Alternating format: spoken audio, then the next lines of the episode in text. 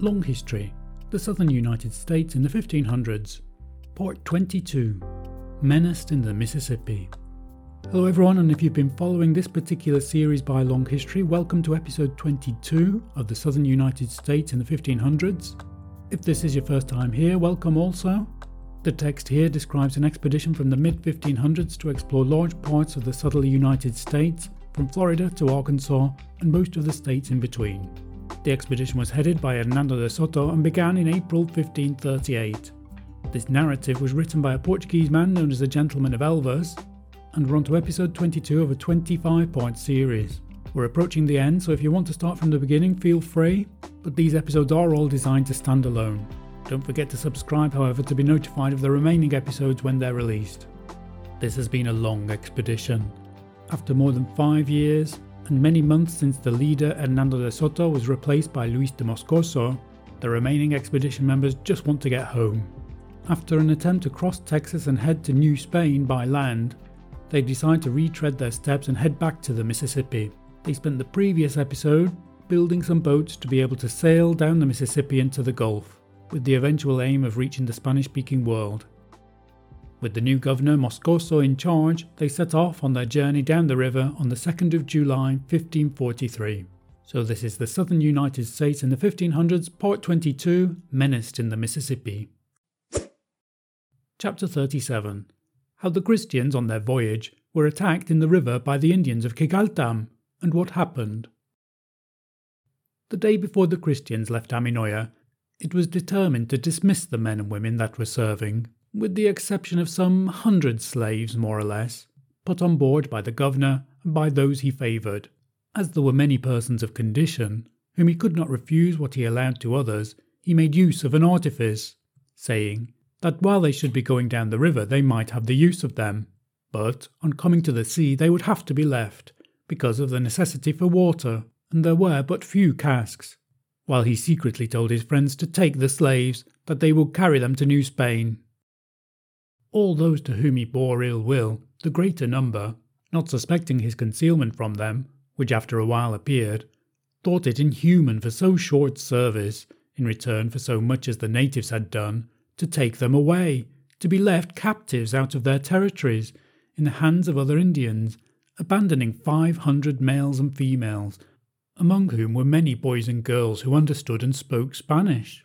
The most of them wept, which caused great compassion, as they were all Christians of their own free will, and were now to remain lost. In seven brigantines went 322 Spaniards from Aminoya. The vessels were of good build, except that the planks were thin on account of the shortness of the spikes, and they were not pitched, nor had they decks to shed the water that might enter them, but planks were placed instead, upon which the mariners might run to fasten the sails, and the people accommodate themselves above and below. The governor appointed his captains, giving to each of them his brigantine, taking their word and oath to obey him until they should come to the land of Christians. He chose for himself the brigantine he liked best. On the day of his departure, they passed by Guachoya, where the Indians in canoes were waiting for them in the river, having made a great arbour on the shore, to which they invited him but he made excuse and passed along. They accompanied him until arriving where an arm of the river extends to the right, near which they said was Quigaltam, and they importuned him to go and make war upon it, offering their assistance.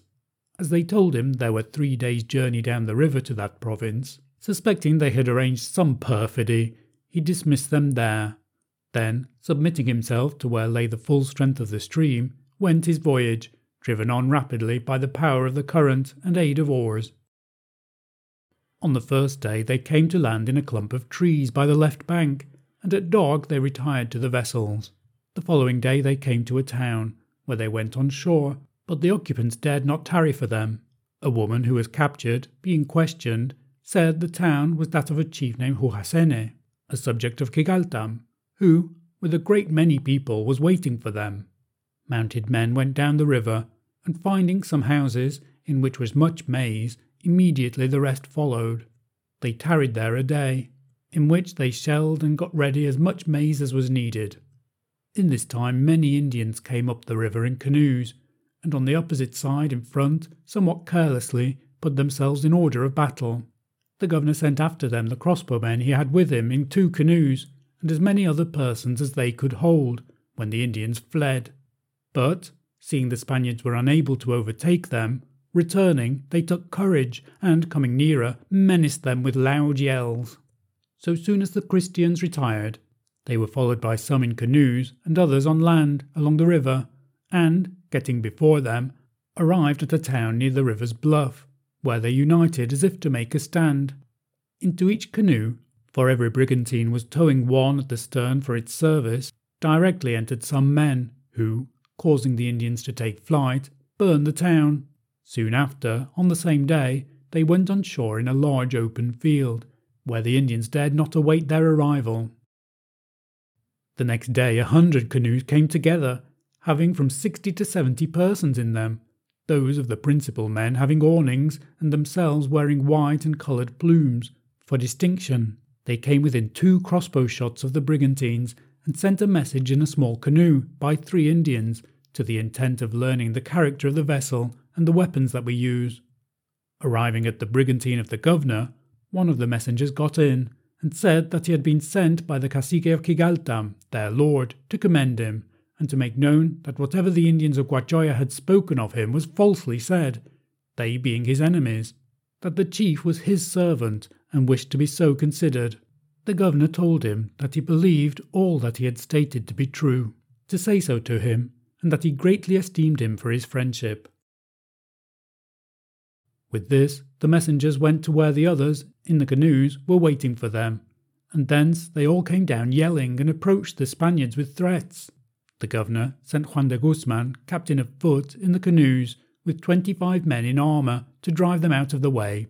So soon as they were seen coming, the Indians formed in two parts, remained quietly until they were come up with, when, closing, they took Juan de Guzman and those who came ahead with him in their midst, and, with great fury, closed hand to hand with them. Their canoes were larger than his, and many leaped into the water, some to support them, others to lay hold of the canoes of the Spaniards to cause them to capsize, which was presently accomplished, the Christians falling into the water, and by the weight of their armour going to the bottom. Or, when one by swimming or clinging to a canoe could sustain himself, they with paddles and clubs, striking him on the head, would send him below. When those in the brigantines who witnessed the defeat desired to render succour, the force of the stream would not allow them to return. One brigantine, which was that nighest to the canoes, saved four men, who were all of those that went after the Indians who escaped.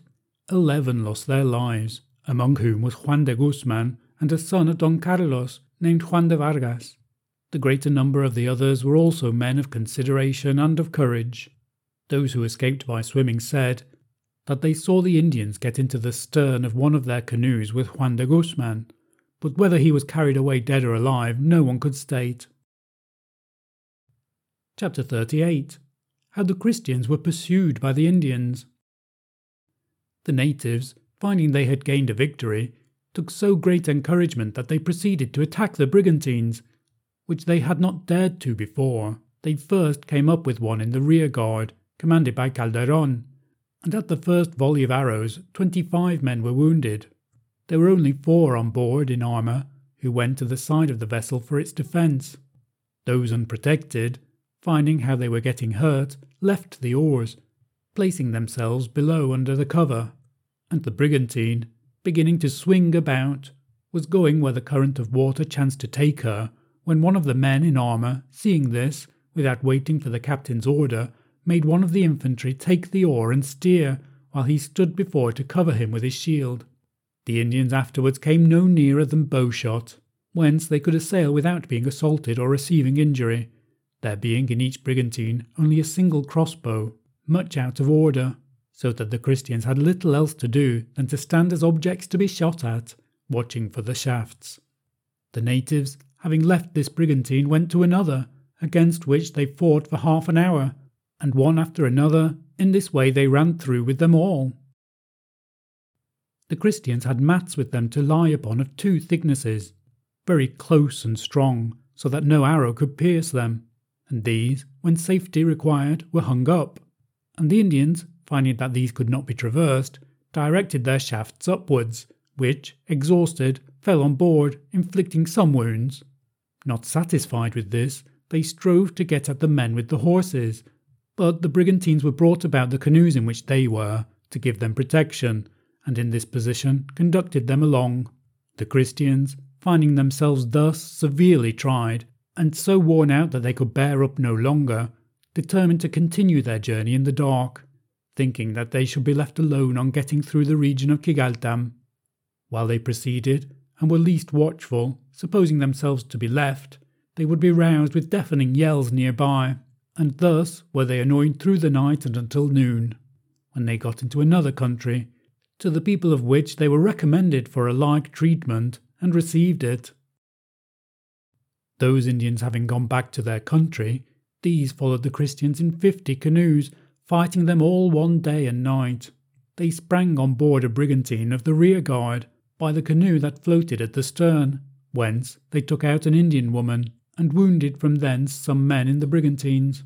The men with the horses in the canoes, becoming weary with rowing day and night, at times got left behind, when the Indians would directly set upon them, and those in the brigantines would wait until they should come up, so that, in consequence of the slow way that was made because of the beasts, the governor determined to go on shore and slaughter them, so soon as any befitting ground for it was seen. A landing was made, the animals were butchered, and the meat cured and brought on board. Four or five horses having been let go alive, the Indians, after the Spaniards had embarked, went up to them, to whom, being unused, they were alarmed, running up and down, neighing in such a way that the Indians took fright, plunging into the water.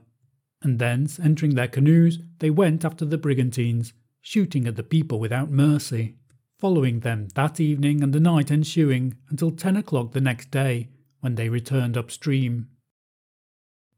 From a small town near the bank, there came out seven canoes that pursued the Christians a short distance, shooting at them. But finding, as they were few, that little harm was done, they went back. From that time forth, the voyage, until near the end, was unattended by any misadventure. The Christians, in seventeen days, going down a distance of two hundred and fifty leagues, a little more or less, by the river. When near the sea, it becomes divided into two arms, each of which may be a league and a half broad. Although the journey may be coming to an end, the expedition's voyage down the Mississippi proved, at least at first, to be one of the more perilous parts of the whole journey. However, the wily expedition members have managed to flee the threat from the local people, and in a brief sentence, takes 17 days to travel down the river to its mouth. In the next episode, they finally reach the Gulf and escape the American mainland, but there is still a vitally important decision to be made. That's the end of this episode. As you've made it this far, please don't forget to like it before you move on. There are only three episodes to go, so if you haven't subscribed already, please do to be informed of when the remaining episodes are released. At this point, I often mention texts we've serialised about other journeys, such as those by Francis Drake, Magellan, and Columbus so I thought I'd give a quick mention to some of the shorter series we have. There's an eight part series called The Journey to Colonize the Philippines, which is an interesting example of a journey across the Pacific in the 1500s. And there's also the series we released before this one called After Magellan, which was a 10 part series about the first expedition after Magellan to try and repeat his journey across the Pacific. So that's just a reminder of the number of documents available on Long History now. But above all, thank you for listening to this one. I hope you enjoyed it, and goodbye.